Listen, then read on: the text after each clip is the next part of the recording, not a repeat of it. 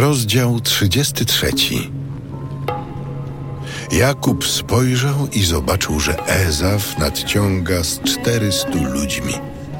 Podzieliwszy więc dzieci między Leę, Rachelę i dwie niewolnice, umieścił niewolnice z ich dziećmi na przedzie, Leę z jej dziećmi nieco w tyle, a za nimi Rachelę i Józefa.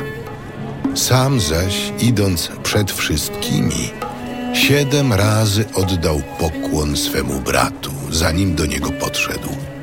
Ezaf pośpieszył mu na spotkanie i objąwszy go za szyję, ucałował go. I rozpłakali się obaj.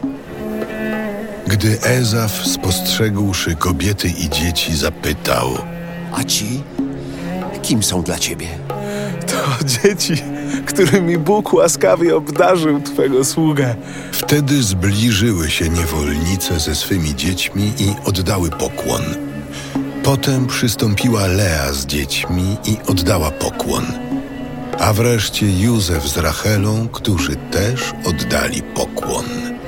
Ezaf zapytał: Dla kogo są te wszystkie stada, które napotkałem? Obyś mnie darzył życzliwością, panie mój. Mam ja dużo, bracie mój.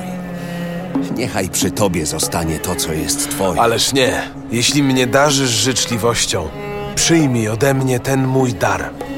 Bo przecież gdym ujrzał Twe oblicze, było ono obliczem jakby istoty nadziemskiej i okazałeś mi wielką życzliwość. Przyjmij więc dar mój, który dla Ciebie przeznaczyłem.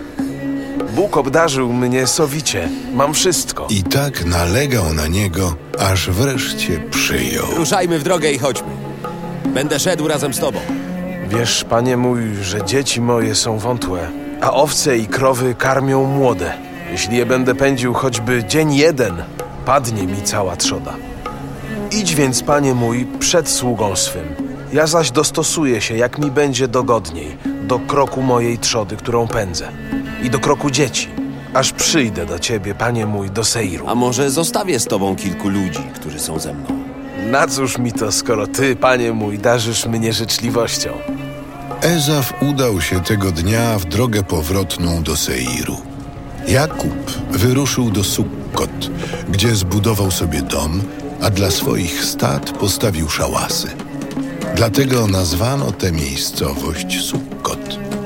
Wreszcie Jakub po powrocie z Paddam Aram dotarł szczęśliwie do Sychem w Kanaanie. Obrawszy sobie miejsce w pobliżu tego miasta, nabył od synów Hamora, ojca Sychema, za sto kesitów kawał pola, na którym rozbił swe namioty.